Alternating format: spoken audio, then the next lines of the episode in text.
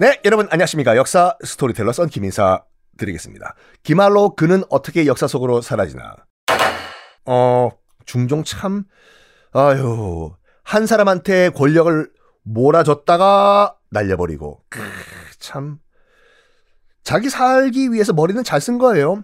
일단 검찰총장한테 얘기를 한 거예요. 김안로가 너무 설친다.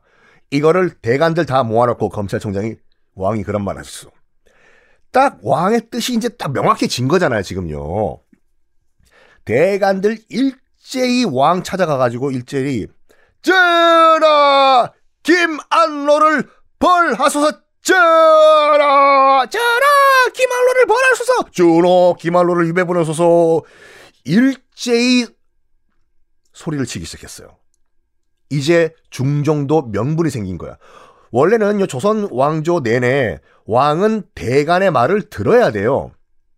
대간이 뭐 충언이라고 하지 않습니까? 충성어린 마음에 이런 말씀 드립니다. 전하 그거 하지 말라고. 전하 이거 하라고. 전하 그런 말 하면 안 된다고. 하면은 조선의 왕, 성리학 왕들은 그 말을 듣는 게 원칙이에요. 근데 지금 대간들이 무슨 말 했다? 기말로 날리자라고 지금 공식 서상에서 일제히 얘기한 거잖아요. 딱 명분 새겼어. 잡아와라. 기말로. 마침 그날이 기말로 아들 생일날이었거든요. 그래서 잔치를 벌이고 있는데 생각해봐요.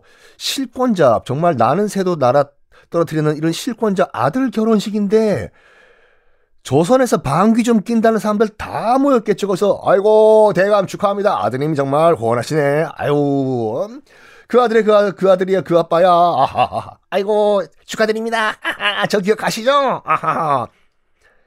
이런데 이 의금부에서 경찰에서 우르르 몰려오니까 처음에는 의금부에서도 축하 파티하러 온 줄 알았어요. 김안로와 그 잔치에 참가했던 사람들. 웬걸 잔치를 하고 있는데 술 먹는 김안로를 그 자리에서 체포합니다. 그대는 묵비권을 행사할 뭐 어쩌고 어쩌고 그 체포. 어 너도 뭐하는거냐? 내가 누군지 아냐? 난 김안로야. 김안로고 뭐 날로고 골로고 간에 어? 수갑 채워라. 네. 그래서 바로 체포된 그날 아들 결혼식 그 당일날 바로 김한로는 유배 떠나요. 바로. 그리고 당연한 수순으로 김한로가 사약을 받는데 언제 받는 줄 아시어요? 요 아들 결혼식 날 체포돼서 바로 유배 귀양 떠났잖아요.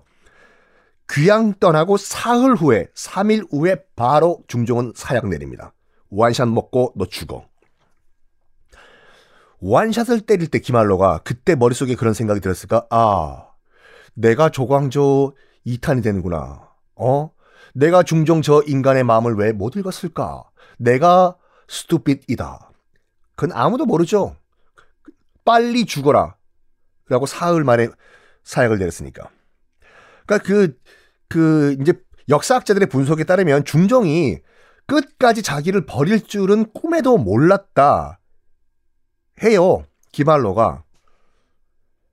그러니까 조광조가 간 길을 그대로 따라간 것. 그러니까 어떻게 보면 조광조가 더 머리가 뛰어났죠. 만약 순서가 바뀌었다고 하면 기말로가 먼저 죽고 조광조가 뒤에 갔다고 하면 조광조는 눈치챘을 거예요. 중종 저 인간 내 파트너가 아니라 나를 지금 이용해 먹고 있다. 삐삐삐 놈이. 음. 그 약간 정치 내공에서 기말로는 조광조한테 딸렸던 거죠. 야. 자, 기말로는 이렇게 해서 역사 속으로 사라집니다. 저요. 이제 무슨 타임? 그렇죠. 이제 본격적으로 세자 자리를 놓고 권력 싸움을 할 타임이죠. 음. 자, 이제부터 그 TV 드라마에서 맨날 나오는 그런 장면이 여기, 요, 여기서부터예요. 현세자는 현세자 엄마는 죽은 장경 왕후 윤 씨라고 계속 말씀드렸죠. 이제 꼭 기억하셔야 돼, 이제. 현세자의 엄마는 이 세자를 낳은 지 일주일 만에 죽어요. 산후 관리 잘못해가지고. 장경 왕후 윤 씨. 이 윤 씨에게는 오빠가 있었어. 한 명이 있었는데, 오빠 이름은 윤임이에요. 당연히 윤 씨겠죠. 여동생이 윤 씨였으니까. 자, 오빠는 윤임이에요. 자, 그리고 문정왕후도 윤 씨예요. 전혀 관계가 없는 윤 씨예요. 문정왕후 윤 씨 현 중전마마의 두 동생 있잖아요. 윤원로, 윤원형. 자, 역사에서는 이걸 뭐라고 구분, 구분하냐면, 어, 죽은 장경왕후의 오빠 윤임은 먼저 있었던 중전의 오빠라고 해서 대윤이라고 불러요. 그리고 현 중, 중전 마마의 두 남동생은 뒤에 있는 윤씨라고 해서 소윤이라고 부르거든요. 윤씨끼리의 권력 다툼. 드라마 맨날 보면 나오는 게 대윤 대 소윤, 소윤 대 대윤. 세자 자리를 놓고 권력을 놓고 치고받고 싸우는. 자, 드디어 대윤과 소윤 권력 들어가 보겠습니다. 당연히 윤임은요, 그 죽은 장경왕후 윤씨 오빠, 윤임은 자기 조카, 자기, 여, 자기 여동생 아들, 인 현 세자를 지키기 위해서 올인 했겠죠.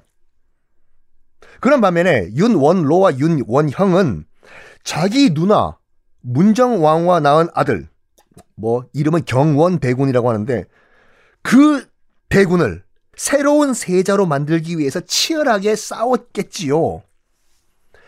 드디어 본격적으로 권력 싸움 들어가요.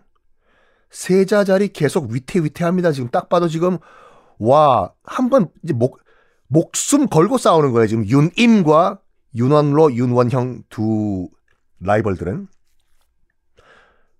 어느 정도였냐면요. 불이 한 번 납니다. 어디에? 세자가 살고 있는 집에. 어, 중종 38년, 그러니까 1543년. 자, 여러분 퀴즈. 세자가 사는 집을 뭐라고 하지요? 뚜뚜뚜뚜뚜뚜뚜. 어, 동궁이라고 한다고 말씀드렸잖아요. 동쪽에 있는 궁이라고 해서 떠오르는 태양을 가장 먼저 만나는 궁. 그러니까 다음 권력자다. 이런 상징이거든요. 동궁. 그 세자를 동궁마마라고도 하지 않습니까? 나중에 여러분들 음, 경복궁 있죠. 서울 어, 거기 세종대로 끝에 경복궁에 가도 지금 그 동궁이 있어요.